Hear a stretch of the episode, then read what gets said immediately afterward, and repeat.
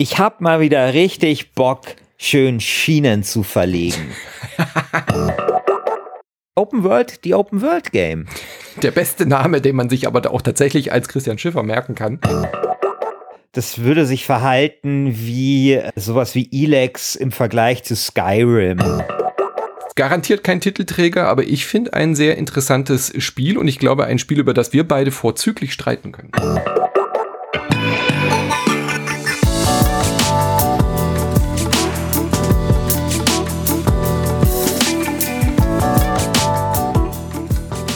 Einen wunderschönen guten Tag hierzu. Wer hat dem Gürtel, unserem kleinen Crossover-Format von äh, Insert Moin? Hallo Manu. Schönen guten Morgen. Da muss er schon kurz innehalten. Haben wir so lange nicht mehr gecastet, Herr Schiffer? Nein, es ist doch so, weil ich muss mich heute extrem konzentrieren für diese Anmod, weil wir heute etwas Neues haben, eine Veränderung, nämlich Christian Alt kann nicht dabei sein. Oh, eine kleine Runde Mitleid. Ja, ich hatte schon da, da, daran gedacht, dass wie, wie bringe ich jetzt diesem Publikum diese Nachrichten näher und das hat halt leider alle Ressourcen in meinem äh, Gehirn blo blockiert, so dass ich nicht mehr wusste, was ich jetzt eigentlich noch ankündigen muss, nämlich, dass eben du da bist, worüber ich mich sehr freue, lieber Manu, und wir eine heute den Dezembergürtel austragen. Äh, ganz kurz, der Christian Alt kann nicht dabei sein, weil er hat einfach eine Deadline, die, glaube ich, morgen abläuft, wenn wir diesen Podcast aufnehmen und es crasht ein bisschen bei ihm. Deswegen haben wir gesagt, hey Christian, wir wollen dich ja wieder dabei haben. Niemand von uns hat ein Interesse daran, dass du irgendwie ein Herzkasper bekommst. Deswegen mach mal deine Arbeit zu Ende. Das wird was Großartiges, glaube ich, an dem, was er dort arbeitet. Und äh, stoß dann einfach wieder zu uns im Januar mit dazu.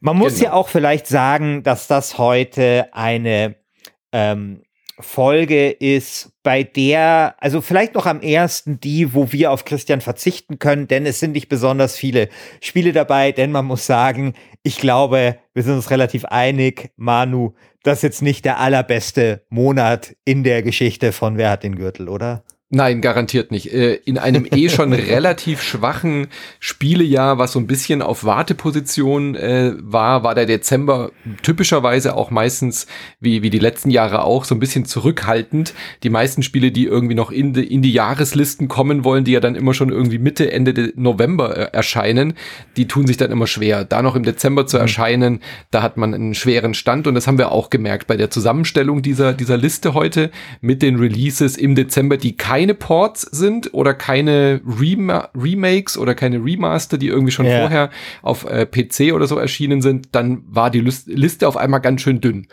Vielleicht magst du genau. noch mal genau. kurz erklären, wer hat den Gürtel im Dezember? Ähm, was ist denn überhaupt, wer hat den Gürtel, äh, falls jetzt neue Leute zuhören? Genau, falls neue Leute zuhören. Man muss sich das so ein bisschen vorstellen wie äh, beim Boxen äh, dort äh, mit dem, da gibt's ja auch mal einen Gürtel, den die Leute dann in die, in die Höhe, also die Gewinner in die Höhe strecken und dann ist der eine eben äh, so lange Meister, bis jemand anders kommt und einfach ihm diesen Gürtel ähm, entreißt, wenn man so möchte. Und genauso ist es bei uns auch. Jeden Monat sprechen wir über die Spiele, die in diesem Monat erschienen sind. Es gibt ein Spiel, das ist Titelverteidiger und tritt dann jeweils immer gegen die neuen Spiele an, die in diesem Monat erschienen sind. In unserem Fall ist es Disco Elysium. Disco Elysium hält jetzt, glaube ich, schon seit zwei Monaten den mhm. Gürtel, hat den Gürtel äh, letzten Monat gegen so namhafte Herausforderer wie Star Wars, Jedi, Fallen Order verteidigt oder Death Stranding. Wow, du konntest dir einen Spielnamen mit mehr als drei Wörtern merken. Ich bin beeindruckt. Ich habe hier äh, das hier offen. Deswegen kann ich dir sagen, dass Disco Elysium 38 Prozent bekommen hat. Ähm, und Star Wars Jedi Fallen Order 24%, Death Stranding 16%. Sehr schön finde ich, dass zwei Leute sich gefunden haben, die für Football Manager 2020 gestimmt haben, das damit 2% bekommen hat. Denn vielen Dank, wir haben die höchste Wahlbeteiligung, glaube ich, oder eine der höchsten zumindest, 104 Teilnehmer. Cool. Äh, Leute, die das erste Mal dabei sind, merken an dem, was ich hier ausführe, es ist die Community, die am Ende abstimmt, ob sich der Titelverteidiger durchsetzt oder wir vielleicht einen neuen Gürtelträger haben, was ich glaube ich in diesem Monat eher bezweifle. Ja, also ich glaube, Disco Elysium wird meiner Vermutung nach den Gürtel in das neue Jahr tragen. Ähm, ja, und das, wäre damit der längste Gürtelträger in der Geschichte von Wer hat den Gürtel? Ja, zumindest auf dem, also zumindest hätte es äh, dreimal eine Wahl gewonnen. Anno 1800 hat im April und im Mai und im Juni zwar auch den Gürtel verteidigt, aber eins davon war eine Doppelfolge, weil wir da eine Pause dazwischen hatten. Also von daher wäre es dann die längste äh, andauernde Gürtel Tragung. und Anno hat ja einmal den Doppeltitel quasi gewonnen. Aber das würde ich äh, auf jeden Fall äh, als bei Gleichstand Disco Elysium als den aktuellen Champion bezeichnen. Und kleiner Teaser vorweg, wir werden mit äh, Christian Alt dann nächsten Monat auch nochmal einen kleinen Jahresrückblick planen äh, und alle Champions, der Battle of the Champions und alle Titelträger nochmal gegeneinander antreten lassen. Ja, fangen wir, steigen wir vielleicht in diesen Monat ein. Also wie gesagt, Disco Elysium ist der Titelverteidiger, der hier immer noch mit sehr breiter Brust im Ring steht. Übrigens, also wir können auch nochmal kurz über das Ergebnis äh, sprechen dich hat das ja, glaube ich, ein bisschen überrascht, weil du hattest ja gesagt, Star Wars Jedi Fallen mhm. Order wäre ein Kandidat, um äh, äh, Disco Elysium von, vom Gürtelthron zu stoßen. Da war ich auch felsenfest davon überzeugt, weil Star Wars in dem Monat gleichzeitig auch ins Kino gekommen ist, weil Star Wars Jedi Fallen Order richtig gute Kritiken gekommen, äh, bekommen hat, weil das so ein bisschen so ein Massenphänomen war. Und ich dachte immer, dass das Neue halt mehr zieht. Ja? Star Wars, gutes Spiel, passender Kinostart ja. dazu, passender Serienstart dazu dazu und äh, ich dachte einfach, dass dann in einem ähm, Publikumsvoting Star Wars ein bisschen die Nasenlänge vorne hat. Aber die Fangruppe, die Disco Elysium Ultras, äh, die wollten, glaube ich, den Champion voran tragen und äh, hat, ja, hat und nicht ich, gereicht. So, ich liebe, ich liebe diese Community so sehr, weil ich habe ja danach nochmal Star Wars äh, Jedi Fallen oder in dem Podcast habe ich ja schon gesagt, ich finde Disco Elysium besser. Äh, fand aber Star Wars Jedi Fallen Order immer noch ganz gut, aber danach habe ich es gespielt und jetzt muss ich sagen, ich bin sehr froh, dass Disco Elysium den Titel verteidigt hat und bedanke mich bei dieser großartigen Community. Ja, gut. Ich bin gespannt, ob dieses, äh, diesen Monat etwas dabei ist, was Disco Elysium vom Thron nee, schubsen kann. Nee. Das glaube ich nicht, aber, nee, aber glaube ich ja auch bald, nicht, aber wir wollen trotzdem bald, drüber reden. Ja, ja, aber es wird ja, es werden ja weitere Monate kommen und wie du ja richtig gesagt hast, das Neue, finde ich, hat schon auch immer ähm, mehr Appeal. Und ähm, ich denke, dass es in den nächsten, also im Februar oder März, glaube ich, wird es für Disco Elysium äh, ja. langsam äh, eng werden. Das glaube ich auch. Aber der Januar wird, glaube ich, noch ein, ein, sicherer Monat für Disco Elysium. Ja, genau. Aber da, das ist jetzt einfach auch ein bisschen Glück. Ne? Ja. Das, ist, das, kann ja auch mal passieren. Es ist einfach auch ein bisschen Glück die, für Disco Die. Gnade der späten Geburt, genau. Ja, genau. Es stand voll im Saft, als die guten Spiele rausgekommen sind. Und jetzt, wo es schon ein bisschen älter ist, gibt es keine guten Herausforderer. Das ist doch ganz nett. Wenn wir in zehn Gut, Jahren mal an. zurückschauen auf, äh, wer hat den Gürtel und ja. dann mal so eine Statistik machen, dann werde ich jetzt schon mich festlegen, dass immer die Oktoberspiele werden die Titelträger sein, die am längsten ja, das wird ja mega interessant. Also wir müssen eh mal, also sowohl bei Last Game Standing als auch äh, beim Gürtel mal so eine Statistik machen, weil es echt mega interessant. Es hat ja mal bei Last Game Standing ein User so eine Last Game Standing Statistik gemacht, welche Spiele wann gewinnen, wie und ähm, dass das immer enger geworden ist über die Staffeln und so, das ist super interessant. Das brauchen wir für Wer hat den Gürtel auch. Und wer weiß, vielleicht haben wir dann tiefere Einsichten, wie Computerspiele und Computerspielmarkt funktionieren, die es davor nicht gab. Aber jetzt fangen wir wirklich an, weil dieses erste Spiel, das ich nicht gespielt habe, aber du, Manu, ja. Äh, das interessiert mich tatsächlich sehr, weil ich glaube, wir beide sind ja große Fans von ähm, so rundenbasierenden Spielen, insbesondere von der XCOM-Reihe. Mhm. Und Phoenix Point ist ja genau so ein Spiel für uns XCOM-Liebhaber. Oder etwa nicht? Ja, Phoenix Point ist eigentlich Xbox. Es ist ein äh, Xbox, sag ich schon. ist eigentlich XCOM. Also Phoenix Point ist mhm. ein XCOM-Klon, was man aber so auch nicht sagen kann. Es ist zwar ein XCOM-Spiel ohne die XCOM-Lizenz, aber es ist vom gleichen Erfinder, der halt auch die XCOM-Spiele erfunden hat. Von daher ist jetzt halt die, die philosophische Frage, wenn ein Originalerfinder einer Serie das gleiche Spiel nochmal macht, nur mit einer anderen Lizenz, wie nennt man das dann? kann man das dann noch Klon nennen oder nicht? Also von daher mhm. schwierig, schwierig zu beantworten. Aber Phoenix Point ist wirklich genau das, was man erwartet, wenn man sagt, es ist ein neues XCOM. Ähm, es ist genau das gleiche. Du hast die Welt. Die Welt wird bedroht von einem äh, Virus, von einem Pandora-Virus und verwandelt äh, die Tierkreaturen im Meer, also die, die, die Tiere im Meer ähm, in monströse, abartige Aliens. Und mhm. die steigen dann aus dem Wasser, so ein bisschen wie bei Terror of the Deep und greifen eben die Menschheit an. Die Menschheit ist Wie bei Terror of the Deep aus dem Jahr 1996, genau. muss man vielleicht dazu sagen. Okay. Genau das. ähm, weil das ja eben auch ähm, da auch wieder aufgegriffen wird. Es spielt im Jahr 2047 nach einer, naja, so Postapokalypse. Die, die Welt hat sich erhitzt, ist ja jetzt auch nicht ganz so weltfremd, diese Vorstellung. Und äh, die Menschheit ist aufgesplittet in drei oder in mehrere unterschiedliche Fraktionen. Die einen glauben, wie man es halt so kennt aus solchen Science-Fiction-Spielen, glauben dran, dass das die neue Evolutionsstufe ist und sind dann eher ähm, positiv gestimmt diesen neuen Aliens gegenüber. Die anderen sind halt sehr religiös, die anderen sind eher technisch technikorientiert, jada, jada, jada, kennt man alles. Und mhm.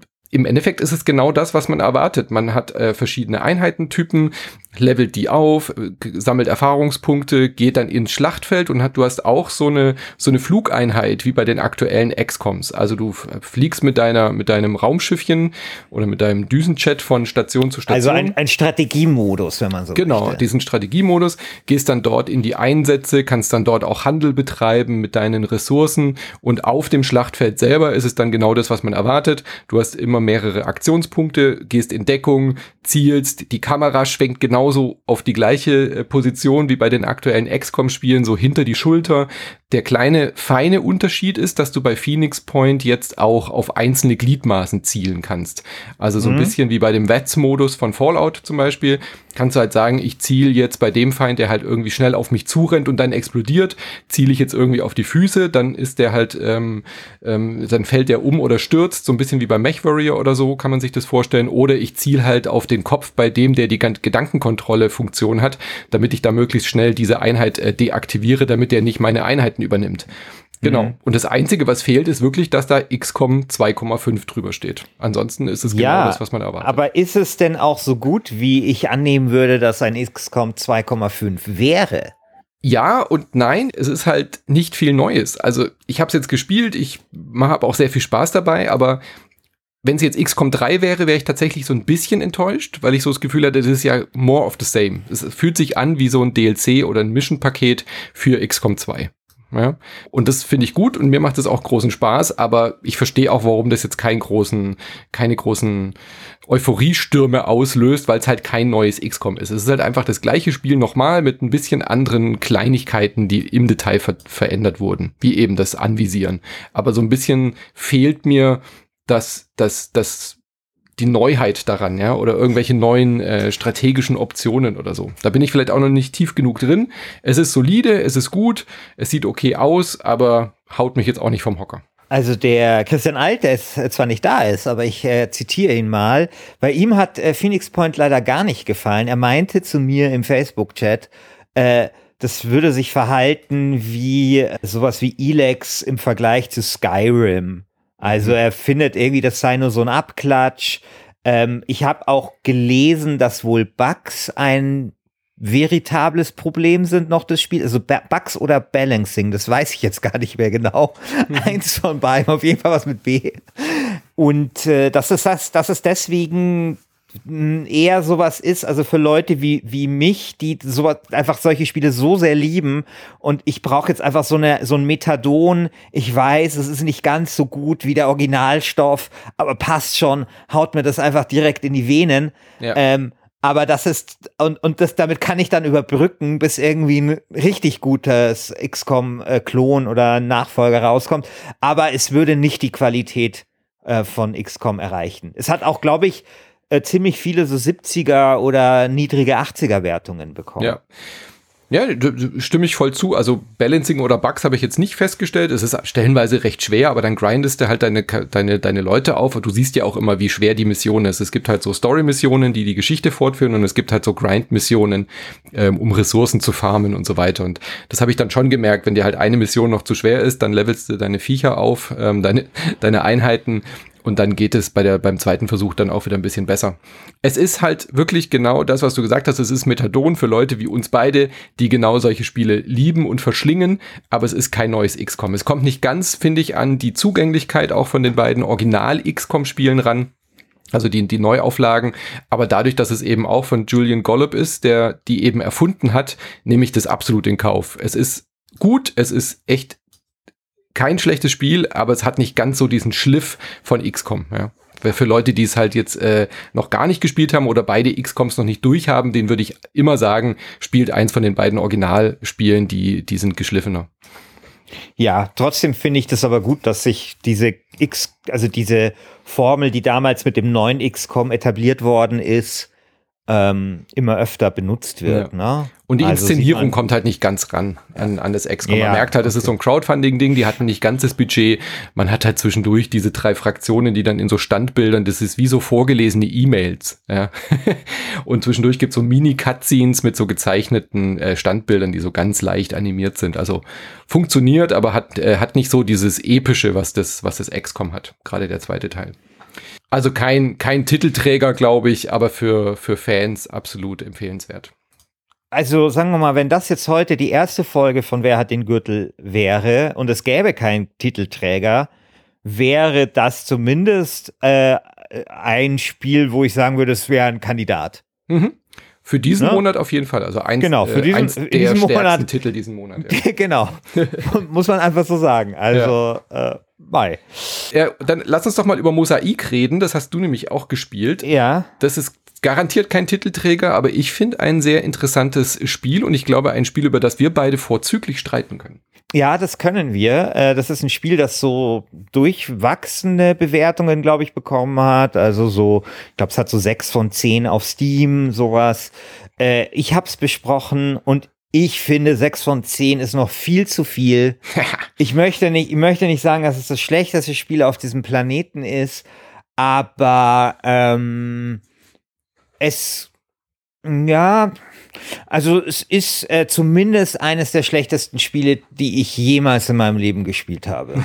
Tatsächlich. Soweit so weit, so weit lehne ich mich da aus dem Fenster. Ich könnte nicht anderer Meinung sein. Äh, mich hat Mosaik tatsächlich total fasziniert. Vielleicht magst du mal beschreiben, was es deiner Meinung nach ist, was Mosaik ist überhaupt. Naja, es ist ja, eh, es ist halt so ein Adventure mit ähm, eher wenig ähm, Interaktion und das finde ich irgendwie, das Spiel hat eine ganz interessante Prämisse, nämlich man spielt einen Typen, der jeden Tag Roboten gehen muss, ja, so richtig langweiliger Job, er wohnt in der Stadt, alles ist grau und grau, ähm, irgendwie hat er kein Geld und irgendwie, wenn er, wenn sein, in seiner App steht schon, hey, deine Produkt, deine, deine Effizienz ist so, Effizienz ist so und so viel schlechter als die des äh, deiner Mitkollegen ähm, äh, und so und so viel schlechter als die von deinem Chef und wenn das so weitergeht, noch fünfmal und du fliegst raus und ach, dann hat er irgendwie kein Geld und dann muss er zur Arbeit gehen und dann kommen wir auch und das ist eh alles schon so mega deprimierend. Und dann ist das so, dass der geht dann auf diesem Flur in dieser, in diesem grauen Wohnblock. Natürlich ist es ein grauer Wohnblock, ja. Und dann schaut er aus dem Fenster und sieht die Sonnenstrahlen und sieht die Natur. Und die, das Licht scheint direkt in sein Herz. Und dann muss er aber dem drögen Arbeitsalltag folgen. Und da kommen wir schon so zum ersten Problem, finde ich, was das Spiel hat diese Arbeit, die er dort macht, da muss man immer so irgendwelche Sachen äh, verbinden. Das ist so ein Minigame und das ist eigentlich ganz lustig. Deswegen nehme ich das vielleicht zurück, dass es eines der schlechtesten Spiele also, äh, ist, die ich jemals gespielt habe. Äh, ich, für mich ist das Spiel vielleicht einfach nur broken oder einfach funktioniert einfach nicht. Auf jeden Fall dieses Minispiel in diesem Job, das ist ganz lustig, weil man muss immer dieses, äh, wie heißt das, äh, Milestone-Monster füttern. Mhm. Und das Problem ist schon, dieses Spiel macht viel zu viel Spaß. Also es soll irgendwie diese lästige Arbeit von ihm simulieren. Und bei mir war das dann so, was, diese Arbeit ist schon wieder vorbei und ich muss jetzt wieder in dieses verfickte Scheißspiel zurück, ja, wenn man so möchte.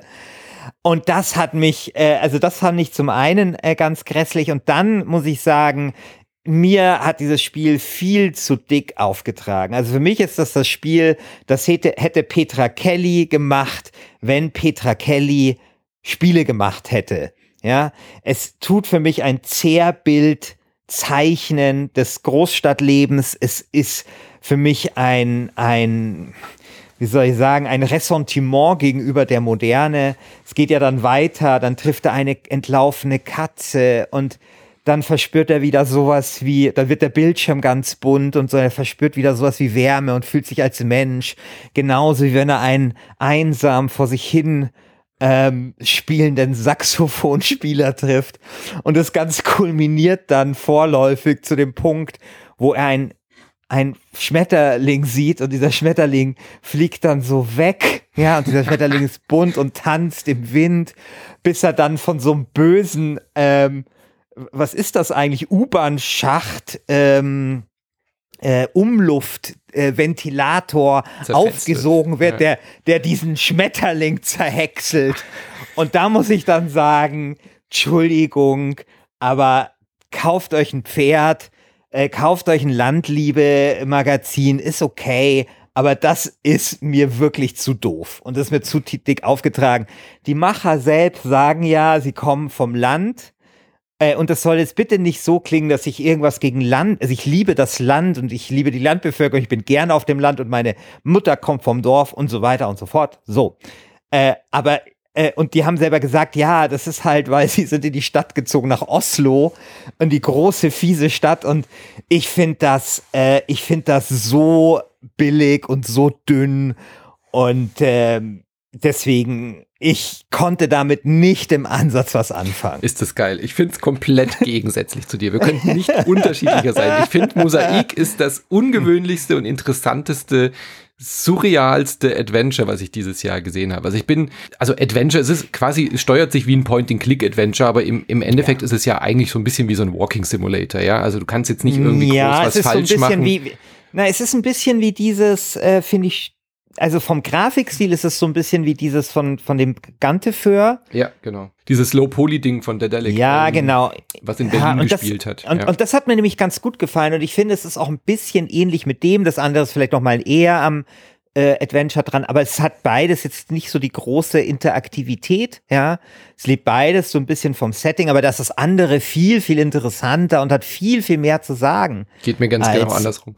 Ich finde ja, Mosaik okay. toll, weil es so surreal ist. Also ja, Mosaik, ist, ja. Mosaik äh, vermittelt mir zumindest gar nicht dieses, was du da empfunden hast, so nach dem Motto, das ist so stadtkritisch oder so, sondern es geht ja im Kern um diese, um diesen Protagonisten, um diesen namenlosen äh, Typen, der einfach sehr offensichtlich in einer Depression drin steckt und wir sehen ja die Welt aus seinen Augen. Das ist ja nicht so, dass die Krillbite Studios, die Macher sagen, die, die Stadt ist so böse. So habe ich das überhaupt nicht interpretiert, sondern ja, der Typ ist einfach so gefangen in seiner in seiner Depression, dass alles um ihn herum einfach nur grau ist und jeder, jeder ähm, äh, empfindet ja so ein, die, manche sagen, nee, Depression ich, sei irgendwie so als Gefängnis ja. oder manche ja. sehen das so als äh, alles, ja, sie, sehen keine Farben ich, mehr.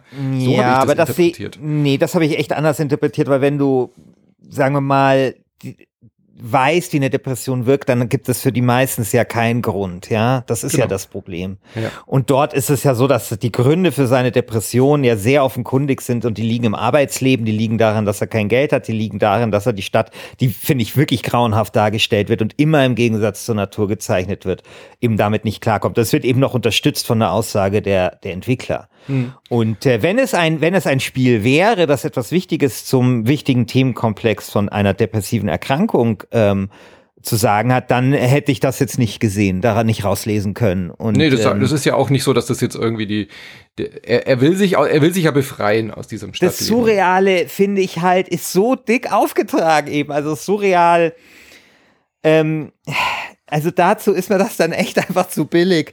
Katze auf dem Baum, zerhäckselter Schmetterling und wenn du aus dem Fenster schaust, wird der Bildschirm bunt. Nee, Weiß aber, aber, aber diese, also, hast du es ganz durchgespielt? Nee, weil mir hat's dann irgendwann gereicht. Also diese Surrealität ist so geil an der Stelle. Hast du diese Stelle gesehen, wo er, wo er ähm, immer kleiner wird, weil er so das Gefühl hat, er ist eigentlich nur noch so ein Zahnrädchen. Und dann kommt so dieser Moment, wo er immer kleiner wird und in so einem, äh, auf so einem großen Platz rumläuft und er wird dann ähm, zertreten wie ein, wie ein alter Kaugummi und klebt dann an einer riesigen Schuhsohle. Ja, ja, ja, nee, nee, das habe ich schon, äh, das habe ich, ähm und solche Momente, die, die, da, ja, da war so, ich einfach so, nur. Soweit so weit habe ich, so weit habe ich schon gespielt, aber wenn du das jetzt mir nicht erzählt, ich musste jetzt echt angestrengt nachdenken, ob ich das erlebt habe. Hm. Und soweit habe ich gespielt, jetzt erinnere ich mich dran, aber du siehst daran, dass dieser, äh, dass dieser, äh, dass diese Szene bei mir überhaupt keinen Effekt hatte. Und ähm, ich, überhaupt nicht, also es ist weder mit der Spielmechanik äh, verknüpft, noch finde ich mit dem, was sonst in diesem Spiel passiert. Es ist für mich ein einziges äh, hier Landliebe mit ein bisschen Pseudokunst, äh, Grafik Artifati-Stil drüber getröpfelt. Und alle fallen draus, drauf rein. Oder vielleicht bin ich dann der Einzige, der drauf nicht äh, reinfällt und die anderen haben alle recht. Kann ich würde es jetzt sein. gar nicht so sehen, dass, dass man darauf aber, reinfallen kann. Ich finde, ja, also, oder, naja, aber ich finde. Ja, nein, aber ich, ich weiß ja, was du meinst. Aber ich finde, Mosaik ist ein typisches Beispiel dafür, dass man Videospiele subjektiv anders ja. wahrnehmen kann, weil Gen es halt einfach eine genau. Kunstform genau. ist. Und Mosaik genau. kann man und, interpretieren. Ja. Man kann vor diesem modernen Kunstwerk stehen und sagen, oh, ich sehe da was. Und der andere sagt, ich sehe da irgendwie einen Klecks auf der Leinwand. Und genauso finde ich, ist es also, bei Mosaik auch unabhängig jetzt von der, von der, von der Message, die Krillbyte Studios damit verpackt, finde ich es auf einer audiovisuellen ähm, ähm, Ebene unfassbar faszinierend. Wie, ja. wie der Low-Poly-Stil funktioniert, wie die mit Licht und Schatten spielen. Unabhängig davon, wie klischeehaft du jetzt diesen Schmetterling findest, finde ich es audiovisuell Boah. unfassbar beeindruckend.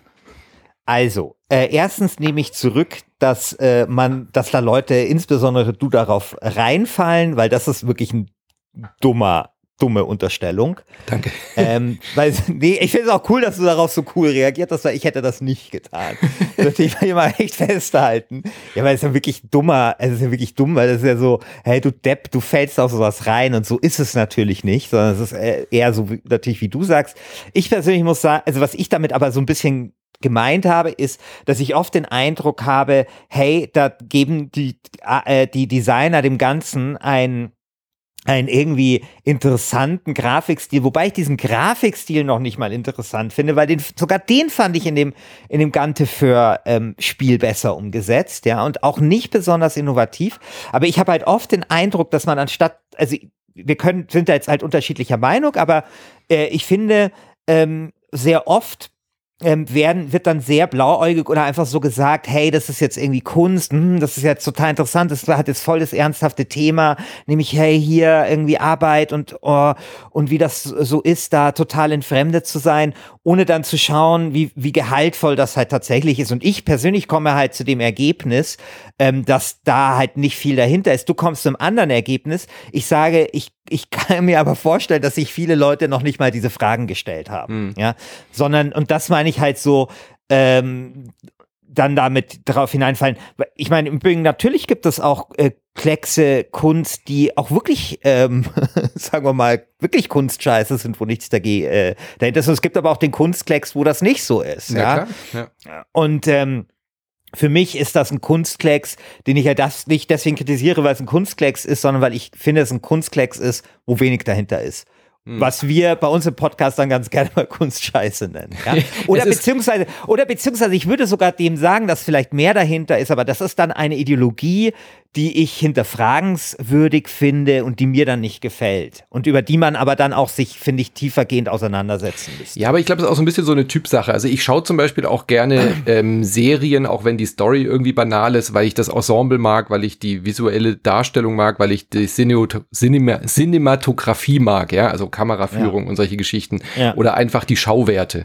Ähm, mhm. Und so ein bisschen kam mir das bei Mosaik auch vor. Als das Ding dann durch war, war ich schon so ein bisschen so, wie, das war jetzt alles? Also auch die, mhm. die Auflösung ist nicht besonders spannend. Ja. Ähm, diese, ja. diese, dieses dick aufgetragene, das habe ich schon auch gesehen. Also dass dann immer die Musik ist, dann bringt dann Farbe ins Leben zurück.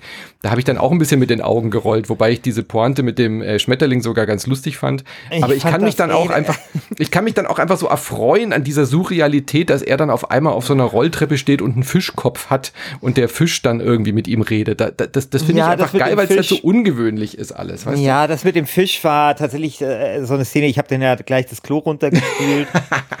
ähm, das war tatsächlich, also da, äh, auch das habe ich schon wieder vergessen, äh, okay, aber ähm, ich, ich habe das halt wirklich so gesehen als, mein Gott, Leute, ja, kauft euch ein Pferd, ernsthaft. Also ich finde, äh, es war für mich so äh, verstörend, äh, antimodernistisch quasi, mhm. dass mich das geärgert hat. Und ich meine, es hätte so wichtige Themen, ähm, äh, hat das ja, also streift das ja irgendwie, also von mir aus auch Depression, aber darüber hinaus ja wirklich diese Leute, die zum Beispiel eine App als Chef haben und die ja wirklich angezeigt bekommen, die keinen Ansprechpartner mehr haben, sondern wirklich ihre äh, also weißt du, so bei Uber Ja, oder ja. bei Fudora. Und das sind ja wirklich ernsthafte Probleme und ich fände es gut, wenn man dazu Spiele macht und wirklich, aber das, das hat ja nichts dazu zu sagen, sondern bleibt ja immer nur auf dieser, hey, alles ist grau und Dingsebene und dazu noch mit einer Arbeit, die einem auch noch Spaß macht, ja. Das stimmt, Und ja. deswegen, deswegen funktioniert das für mich nicht. Und ähm, sagen wir mal, ich hätte mir mehr Diskurs vielleicht auch in diese Richtung gewünscht, weil wir diskutieren ja auch viel über so Aussagen mittlerweile von Computerspielen. Ähm, und da ist das völlig ausgeblieben. Und da hätte ich mir mal wirklich so eine Diskussion oder so eine Debatte gewünscht. Was wird denn da überhaupt für ein Bild von Welt, von Urbanität? Ja. ähm, gezeichnet und was fehlt, was sind vielleicht da auch die Leerstellen, weil ich hatte ein bisschen den Eindruck, die Macher tun ein bisschen darauf spekulieren, dass nur weil sie sowas antatschen, dann schon genügend Leute sagen werden, ja, ist jetzt super, dass das diese wichtigen Themen hier aufgegriffen werden. Aber Nee, aufgreifen reicht nicht, dir. sondern man muss schon auch was da, daraus machen. Da bin ich komplett bei dir. Auf der, auf der inhaltlichen Ebene, es macht gesellschaftskritische Themen auf, benutzt sie als Metapher und als Bild, aber, er, aber Ja. ähm, behandelt sie dann nicht. Und das war auch dann die Enttäuschung, die dann zurückblieb. Ich kann das audiovisuell genießen, aber dann, ich hätte mir schon eher gewünscht, dass ich danach auch über Dinge nachdenken möchte, ja, die da in Frage gestellt werden. Und die werden aber immer nur als äh, Schreckensbild irgendwie gezeichnet. Schön gezeichnet, ja. Also allein wie er da steht auf diesem Laufband und, und um ihm Mhm. Ja, herum irgendwie so tausend Leute, die da reingekarrt Ja, aber werden dann und dann von der Film, Maschine sorry. zermalmt werden und so, ja. Mach einen Film. Ja. Also, also das Interessante ist, wir haben jetzt wirklich unterschiedliche Meinungen zu diesem Spiel, aber ich kann mich da dieser Position, die jetzt so am Ende ähm, äh, geäußert hast, äh, eigentlich fast vollumfänglich anschließen. Es ist echt interessant, äh, mal so eine Synthese quasi am Ende von so, von so Meinungsaustausch zu haben. Echt ganz, echt ganz schön. Gut, dann kommen wir zu einem Spiel, was äh, deutlich weniger äh, gesellschaftskritische Themen anspricht. Ja. Ein, ein neues Darksiders. Hast du die äh, drei Darksiders-Spiele Nee. gespielt? Nee, nee. Ich weiß nur, das war quasi neben, ähm, neben vielleicht diesen äh, äh, UFC, äh, also äh, Kampfspielen, das einzige, was THQ damals, also das alte THQ, das pleite gegangen ist, damals so hatte. Also Darksiders, also die Marke. Ja. Und Ja, ich das- habe das aber nie verfolgt. Ich meine, das war ja letztens auch beim PlayStation Plus mit dabei. Bei beim Epic auch und PlayStation überall, Plus. Ja. Und ich habe das dann so zehn Minuten gespielt und habe dann aber gesehen, es interessiert mich irgendwie nicht. Ähm, man wird ja dann auch so ungeduldig, ja, Mhm. in der Zeit so, ach, holt mich nicht ab, sorry, ist auch kostenlos, hat jetzt nicht 60 Euro, habe ich dafür nicht ausgegeben, also muss ich jetzt nicht so lange spielen, bis es mir gefällt, also raus damit, ja. Und, Im, Im äh, Epic Store gibt es, glaube ich, gerade den zweiten äh, und den ja. ersten. Also ich weiß, dass man da den Tod spielt und so und das ein bisschen abgedrehtere Szenario ist, aber mehr weiß ich da nicht. Also das, das Schöne oder das Witzige finde ich bei Darksiders, bei der Serie jetzt, dass man ja immer einen neuen Charakter spielt von diesen apokalyptischen Reitern. Ja? Und Darksiders Genesis ist jetzt sozusagen ein Spin-off, aber man spielt jetzt sozusagen wie bei Darksiders 4 zum ersten Mal den Reiter Strive. Ähm, aber Darksiders hat sich immer so ein bisschen verändert über die, über die Serie hinweg. Beim ersten Spiel war das fast schon so ein bisschen wie so ein 3D-Zelda, ja? so ein bisschen so Metroidvania-artig, während beim zweiten dann viel mehr so Tomb Raider äh, Plattforming dazu kam und äh, jetzt bei Darksiders Genesis ist wirklich auch mechanisch ein totales Spin-off, weil man jetzt auf einmal von oben schräg drauf schaut. Es ist ein Third-Person-Action-Spiel, was so ein bisschen an von der Top-Down-Perspektive an Diablo erinnert. Also eine völlig neue Art von Spiel, deswegen haben sie wahrscheinlich auch nicht Darksiders 4 draufgeschrieben, sondern Darksiders Genesis und hat jetzt keine so es wird keinen großen Impact haben jetzt auf die Spieler, äh, auf die Spielhistorie, glaube ich. Aber es ist wirklich ein lustiges, unterhaltsames, gutes Koop-Spiel. Ich habe es ein paar Stündchen jetzt im, im Koop gespielt. Man äh, spielt dann, der eine spielt dann auch wieder den Tod, den, den man ja schon kennt im Koop. Man hat äh, Pferde, man reitet rum, man steigt dann ab und dann hat man so Dual-Stick-Shooter-artig ähm, eben verschiedene Waffen, Zaubersprüche, je nachdem welchen Charakter du spielst ähm, und metzelst dich dann durch die Untoten dadurch findest dann Erfahrungspunkte, hast so kleine Jump'n'Run-Rätseleinlagen. Wirklich amüsant, wirklich unterhaltsam, hat mir deutlich mehr Spaß gemacht, als ich erwartet hätte. Also echt äh, eine Empfehlung für Leute, die gerne so Couch-Koop-Spiele spielen. Schön, also k- sagen wir mal eine positive Überraschung Absolut. Hätte ich überhaupt nicht mitgerechnet. des ja. Monats. Kommen wir zum nächsten. Arise, a Simple Story, was ist das? Arise, a Simple Story ist ein naja, eine kleine Geschichte, das sagt das Spiel ja schon, also eine ganz kleine ähm, Erzählung. Man steuert so einen alten, bärtigen Mann, man wacht auf auf so einem, auf so einem Hügel und ähm, läuft dann in so einer ja, so Cell-Shading-artigen Landschaft, also überall so Pastelltöne, ähm, hast diesen, diesen bärtigen alten Mann kommst dann an so eine Stelle, kommst nicht weiter, weil da, weil da irgendwie ein, ein, ein Stück Holz auf dem Boden liegt und da oben ist ein Turm. Du siehst, da oben geht's weiter, da ist so eine Erhöhung. Und dann sagt dir das Spiel, beweg doch mal den rechten Analogstick. Und dann siehst du mit dem rechten Analogstick kannst du die Zeit vor- und zurückspulen. Und da liegen dann so Schneepfützen. Ah. Und wenn du rechts ah. vorspulst mit dem Analogstick, dann schmilzen quasi die, äh, die Eisvorkommnisse die, ähm, der, die Sonne geht auf, du merkst, es wird irgendwie Sommer, also es geht wirklich viel Zeit ins Land und der Wasserpegel steigt. Und dann kannst du, wenn du auf diesem Floß stehst, dann steigt der Wasserpegel und du bist dann oben und kannst drüber. Und mit dieser kurzen kleinen Mechanik entwickelt sich dann eben so ein Plattforming-Spiel mit so, ja, so Physik-Puzzle-Einlagen, die immer was mit so Zeit hin und her spulen zu tun haben. Wirklich süß. Ja, also vom Grafikstil erinnert es mich ein bisschen an Flower und sowas. Genau, ja. Ne? Ja, würdest du, könntest du es empfehlen? Absolut. Also ich habe es jetzt noch nicht durch. Ich werde es jetzt auch noch im äh, Stream bei uns auf Twitch weiterspielen. Ist auch ein Koop-Spiel, also kann man alleine spielen, aber ich äh, bietet sich bei auch euch an. Im da Stream, äh, da können wir, glaube ich, kurz mal Werbung. Also ihr habt einen Stream von äh, von Insert, Insert 9. 9. Ja. Wir, Davon also ich, wusste ich nichts. Ja, twitch.tv schrägstrich insert was, was geht ich, denn hier? Ich will, Wie lange ein bisschen mehr schon? streamen dieses Jahr. Wir haben den schon länger, weil man dann einfach äh, okay. hin und wieder mal, wenn ich, wenn ich irgendwie Spiele recherchiere für, für, für Reviews oder für die GameStar oder eben für Insert Moin, dann habe ich gedacht, dann kann ich auch mal den Stream einschalten. Ja. Man muss ja mal ein bisschen die neuen Medien ausprobieren, ja. Aber und das also werde ich da streamen, ja. Für Four Players hat äh, kein geringerer als Jörg Luibel äh, Arise a Simple Story getestet und er hat dem Ganzen 85 gegeben. Ja, ist echt schön. Und das ist echt ein das, schönes Spiel. Das ist äh, eine Ansage, das muss man schon sagen. Und es ist von den Leuten ausgerechnet von Techland, die halt Dying Light und so Sachen machen, weißt du? Ah, okay. Also die sonst, Krass. ich glaube, die wollten mal so ein Spiel machen. Ähm, um so ein Kritikerliebling. So ein Kritikerliebling, so wie Brothers damals. Es erinnert mich auch an Brothers, wenn du das noch kennst. Dieses Spiel. Ja, ja, natürlich, klar. Ja, ja aber das, das finde ja ich ja geil. Wenn so Leute dann einfach sagen, hey, wir wollen einfach mal Kritikerliebling machen. Ja. Einfach mal ein Spiel, das niemand kauft, aber. Und wir haben sonst immer mit, mit, äh, mit, Blut und Gedärmen um zu, zeigen, zu, tun. Dass, genau, um mal zu zeigen, dass wir auch anderes können. Das finde ich ja, finde ich ja nett. Sonst Lass ist ja der Weg vielleicht eher Seite andersrum. zeigen, genau. Ja. ja, genau. Kommen wir zu einem Spiel, das, äh, glaube ich, nicht so sehr seine weiche Seite zeigt, wenn man so möchte. Denn es ist ein äh, Spiel, das auf Stahl, und Industrie- und Beton basiert, nämlich Transport Fever 2. Aber man kann dort auch Weiche stellen. oh, oh yeah. Mann, Entschuldigung. Haben wir beide nicht gespielt, nee. äh, was aber ein bisschen schade ist, denn ich glaube, es ist ein Spiel, das mir gefällt. Ich habe mal auch. wieder richtig Bock, schön Schienen zu verlegen. richtig schön hier einfach Schienen zu verlegen und auch mal einen Tunnel durch einen Berg zu bauen und einfach mal so ein paar Städte zu verbinden und einfach mal zu gucken, was dann da so geht.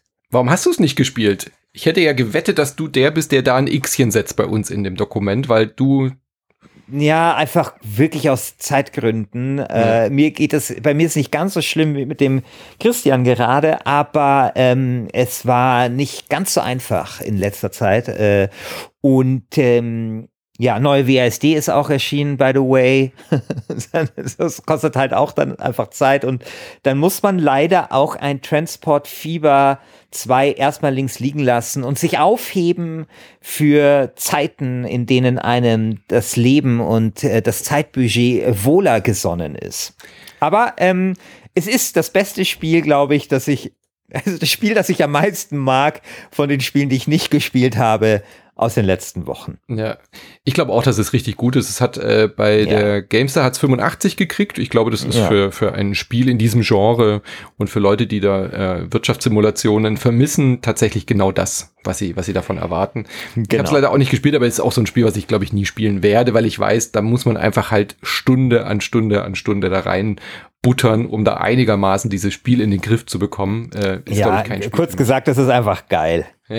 aber das, ich mag, ich, äh, ja, Ich finde sowas großartig. Ich mag auch, wenn das ein bisschen bieder ist. Das soll richtig schön, das, das, piefig, ja. piefig ist doch das Wort. Richtig schön, genau, benutzt. piefig, soll richtig schön piefig sein. Haben das nicht auch Deutsche gemacht? Nee, es ist von nee. den ähm, Urban, Urban Games. Ah, okay. Kommen die denn her? Ja. Weiß ich nicht. Weiß nicht, wo Weiß die herkommen. Nicht. Auf jeden Fall, ähm, also ich sehe immer noch, äh, also ja, also äh, ich sehe Disco Elysium, also besser als Disco Elysium ist es nicht, aber ich glaube, es ist ein sehr schönes Spiel. Ja. Ich weiß auch, ich, ich schätze eure Zielgruppe auch nicht so ein, dass die Transport Fever 2, also die Community. Naja, unterschätzt uns, unsere ah, Zielgruppe Anno, hat Anno groß, ja schließlich auch groß. Ja, groß. ja, und unsere Zielgruppe hat eine große Leidenschaft und ein, ein großes Herz für piefige Spiele. Also viele piefige Spielen, vielen piefigen Spielen wurden schon Kerzen in der Kathedrale des Herzens des LGS-Forums angezündet. Äh, nicht zuletzt ähm, auch äh, City Skylines, ne, was, ja, äh, was eine gewisse Piefigkeit an den Tag legt. Manchmal hat es immerhin ins Halbfinale geschafft äh, unserer aktuell laufenden Staffel, wo wir das beste hm. Spiel des Jahrzehnts suchen. Das komplette Gegenteil von Piefig ist aber, glaube ich, unser nächstes Spiel. ja. Wattam. Wattam ist das neue Spiel vom Katamari Damacy Schöpfer. Der heißt Kaita Takahashi und Katamari Damacy, wenn du das, äh, das kennst du auch, das ist dieses Zeug mit ja, diesem äh, komischen Schädeltypen, der alles aufrollt, ja. was ihm in den Weg kommt. Ja, super, super Spieleidee. Und Wattam sieht liebe so diese Spieleideen. lustig aus. Und ich, und Wattam hat auch einen der besten Spielenamen aller Zeiten, den ich mir selbstverständlich nicht werde ne äh, merken können. Aber solange ich ihn mir merken kann, muss ich sagen, Wattam ist einfach ein super Name für ein Spiel. Ja. Und, und das ist auch fast schon lautmalerisch. Ja, total. So, wie so wie also, um Patapon und solche was, Geschichten. Also es genau, erinnert mich auch sehr stark an Patapon und die ganzen Sachen. Du und ich habe keine Ahnung, was, um was es bei Wattam geht, aber es sieht so dermaßen cool und witzig aus. Ich verstehe es auch einfach nicht. Ich glaube, man muss es gespielt haben, um zu verstehen, was man da macht. Ähm, ich verstehe es nicht. Ähm, keine Ahnung, ja. vielleicht kann mir die Community das erklären. Ich muss es, glaube ich, unbedingt mal spielen das Interessante daran finde ich, dass das eigentlich ein guter Kandidat sein könnte, weil, wenn ich mich im Forum immer so umschaue, dann gewinnen oft die Spiele, die am meme-tauglichsten sind.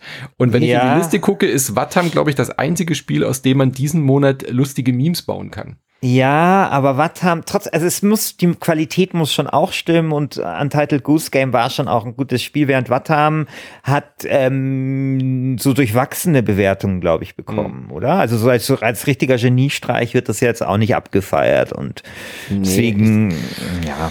Ja, mal gucken, mal gucken. Mal gucken. Äh, kommen wir noch, kommen wir zu unserem letzten Spiel.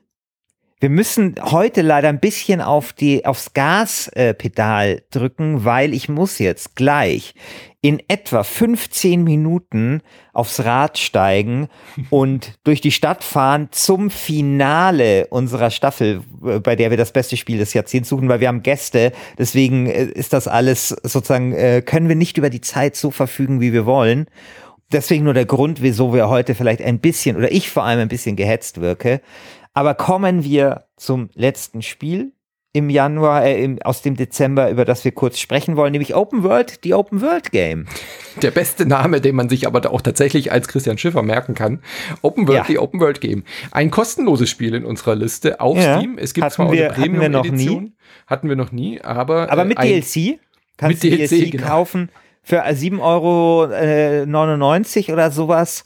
Und der DLC bringt ein großartiges Feature mit sich, nämlich es macht den Pfeil golden, denn es dreht sich alles um einen Pfeil. Es ist ein Open-World-Spiel. Äh, ein genau. Open-World-Spiel, was man in rund einer Stunde durchspielen kann. Und es ist, hört man am Namen ja fast schon, eine Persiflage natürlich auf Open-World. Es ist ein Parodiespiel. Also ich glaube, das kann man, also ich finde, also es gibt ja kein jetzt so ein Genre, finde ich, so richtig des Parodiespiels, aber es gibt natürlich solche Sachen wie ähm, äh, Goose äh, Dings Simulator, wie hieß es nochmal? Ach äh, Gott. Goat, meinst du? Goat Simulator, mein Gott, Goose waren wir vorher. Goat Simulator, Goat Simulator zum Beispiel war ein Parodiespiel. Also es war eine Parodie, eigentlich damals als äh, Demo erstmal auf diese ganzen äh, Baumfell-Simulatoren 2014 dieser Welt. Und ich finde das mega interessant, wenn quasi das eigene Medium zum Thema eines Spiels gemacht wird. Und wenn man sich dem dann mit satirischen Mitteln nähert, um zum Beispiel dann eben auch auf Fehlentwicklungen mhm. aufmerksam zu machen. Genau das hat damals Goat Simulator gemacht. Ich habe damals den Macher auch mal interviewt und er meinte halt, hey, er, er, er liebt Spiele wie zum Beispiel den Baumfell-Simulator oder diese Simulationsspiele, aber sie sind halt alle scheiße und sie nehmen halt ihr so Sujet nicht ernst, weil sie sind auch nicht realistisch. Also im Baumfell-Simulator bounce der scheiß Baum irgendwie 80 Meter weg. Ja. Und darauf hat er quasi auch hinweisen wollen, damals eben mit dieser kleinen Demo und dann kam ja dieses Ding, macht das doch wirklich zum Spiel. Und ich finde genau so ähnlich ist das halt bei Open World, die Open World Game. Also auch das sind Leute, die lieben vermutlich Open World Games, aber sie sagen halt, ihr müsst euch mal mehr Gedanken machen, wie ihr diese Open Worlds füllen wollt. Weil das, was wir halt allzu oft in diesen Open Worlds halt erleben, ist dieses Abgrasen von irgendwelchen Quests, ist das Abgrasen der Karte. Man verbringt viel Zeit auf dieser Karte, man lässt sich wenig auf die Welt ein. Es gibt ja diesen Begriff der Workification, also der Gegen, das Gegenteil von mhm. Gamification, dass quasi sich Spiele anhören wie Ar anfühlen wie Arbeit und das ist bei Open World Spielen total oft der Fall, ja, dass man da irgendwie permanent äh, ja, irgendwie das Gefühl hat, man wird beschäftigungstherapiert mhm. und muss noch dies machen und das machen. Und genau das nehmen die aufs Korn. Ja, dieses und Spiel reduzieren das auf Spiel so einer Karte auf und reduzieren das Spiel genau. auf ähm, genau. die Arbeit. Also ganz genau. witzig gemacht, wenn man das Spiel startet, könnt ihr auf Steam einfach äh, klicken, installieren und loslegen. Dann geht's erstmal los und man denkt, man steht in Skyrim. Ja, so eine Mini-3D-Landschaft. Ja. Du sollst zum nächsten Questgeber laufen und dann ähm, bricht das Spiel auf einmal und sagt, ach, das brauchen wir doch eigentlich gar nicht. Es reicht, wenn wir auf der Minimap selbst spielen. Du guckst doch eh die ganze Zeit nur auf die Minimap. Und jeder, der schon mal so ein Spiel gespielt hat, von Assassin's Creed bis zu Witcher, kennt ja das Phänomen, dass man eigentlich die ganze Zeit so mit einem Auge unten hin hinschielt, wo ist das nächste Ausrufezeichen, genau. wo ist das nächste Fragezeichen. Und gerade bei Witcher 3 fand ich das echt overwhelming damals, als ich diese Karte aufgemacht habe und mir dann alle Quests angezeigt wurden. Ja. Da hatte ich schon kurz das Gefühl, ja. ich muss das Spiel eigentlich sofort deinstallieren. Zum Glück kann ja, man das aber bei The Witcher, ausblenden. Gott sei Dank, sind ja zumindest die Hauptquests oder viele der Nebenquests ja auch ähm, wirklich schön und, und, und anspruchsvoll und interessant. Aber ich weiß nicht, ich habe letztens so ein Assassin's Creed gespielt, dieses in Ägypten. Also Leute, ernsthaft? Das kann ja nicht euer Ernst sein. Also das war einfach nur Bullshit. Ja, sie haben es ja zum ja. Glück inzwischen wieder ausgeblendet äh, und die Minimap wurde abgeschafft und so. Ja, also es gibt ich, auch wieder diese Konterbewegung. Das, ja. das ist echt so und ja, und dann, dann diese Open World, die Open World Game Leute, die haben dann auch so schöne Sachen, weil ähm, irgendwie diesen ganzen Open, also dann, dann gibt es extra so ein, also kannst du fischen, mhm. ja, weil in diesem ganzen Open World Spiel kann man ja immer, immer fischen und immer so. Angeln, ja. äh, angeln, genau, ja. Und ähm, das haben die da halt eingebaut und dann äh, natürlich 100 Milliarden, 1000 Trillionen, Nonillionen, Quadrillionen äh, Dinge, die du freischalten kannst, ja. Also dieser ganze Scheiß, quasi dieses ganze Gamifizierungs, dieser ganze Gamifizierungsbullshit von Open Worlds wird da aufs Korn genommen. Genau. Und ich finde das, ähm, ich finde das notwendig ich bin gar nicht so ein Geg krasser Gegner davon, weil ich bin jemand, der, der das schon auch manchmal braucht, diese Geschmacksverstärker da bei der Stange gehalten zu werden. Aber ich finde es gut, dass da ein Spiel, also so ein Satire-Spiel einfach auf solche Fehlentwicklungen hinweist. Und das ist es nämlich dann schon, also wenn das einfach zu viel ist und sich dann nur noch Spiele darauf ausruhen. Also ich, ich musste das Spiel nach einer Viertelstunde ausmachen, nachdem ich irgendwie zwei, drei Lacher damit rausgenommen habe, äh, fand ich dann auch okay. Also dafür ist es ganz ja. gut, äh, das jetzt eine aber Stunde lang ja, durchzuspielen. Ja. Dafür ist es auch nicht. Nee, gedacht. aber so fand ich, so ging es mir damals bei äh, Goat Simulator schon auch. Klar, ah, es ist, aber es gibt ja auch sowas wie Stanley Parable, wo dann wirklich noch so mehr, noch eine Metaebene ja, und noch genau. eine Metaebene drinsteckt. Das ist hier nicht zu erwarten. Also da passiert wirklich nicht viel mehr. Das genau, das ist halt, genau, genau. Aber lustig lustig und ähm, ich hoffe, dass sowas öfter passiert. Also ich hoffe, dass quasi, also ich glaube, dass so ein Medium so richtig erwachsen erst dann ist, wenn es sich selbst aufs Korn nehmen kann. Absolut. Ja, und sich selber thematisiert und ähm, ich würde mir öfter wünschen, dass man quasi Bullshit aus Spielen so grell überzeichnet, dass es wirklich jedem auffällt. Ja. Gut, Gut, dann warten wir jetzt auf eure Votes äh, im Forum bei forum.lastgamestanding.de, oder? De? Glaube ich. Ja, genau. Ich Genau. glaube, du weißt es sogar besser als ich, aber ich glaube, das ist richtig, ja. Da könnt ihr abstimmen. Äh, Herr Alt wird die, kom- äh, die, die, die Abstimmfunktion in dem Thread dort anlegen, wie immer. Und dann habt ihr eine Stimme, um für das Spiel im Dezember zu voten oder natürlich für Disco Elysium als Titelverteidiger zu voten. Ich bin sehr gespannt auf den letzten Champion im Jahr 2019. Wir werden natürlich nächsten Monat dann auch über die Leute, äh, über die Spiele im Januar sprechen. Dann treten die gegen den aktuellen Champion an, der jetzt dann im Dezember gewinnt und ihr könnt es mitentscheiden. Und ich freue mich, bin sehr gespannt, ob Phoenix Point oder Arise oder vielleicht doch Mosaik eine Chance hat. Wir werden es sehen. Mal sehen, mal sehen. Gut, ja, vielen Dank. Äh, Mir hat Spaß gemacht und äh, bis zum nächsten Mal. Auf Wiedersehen. Ciao.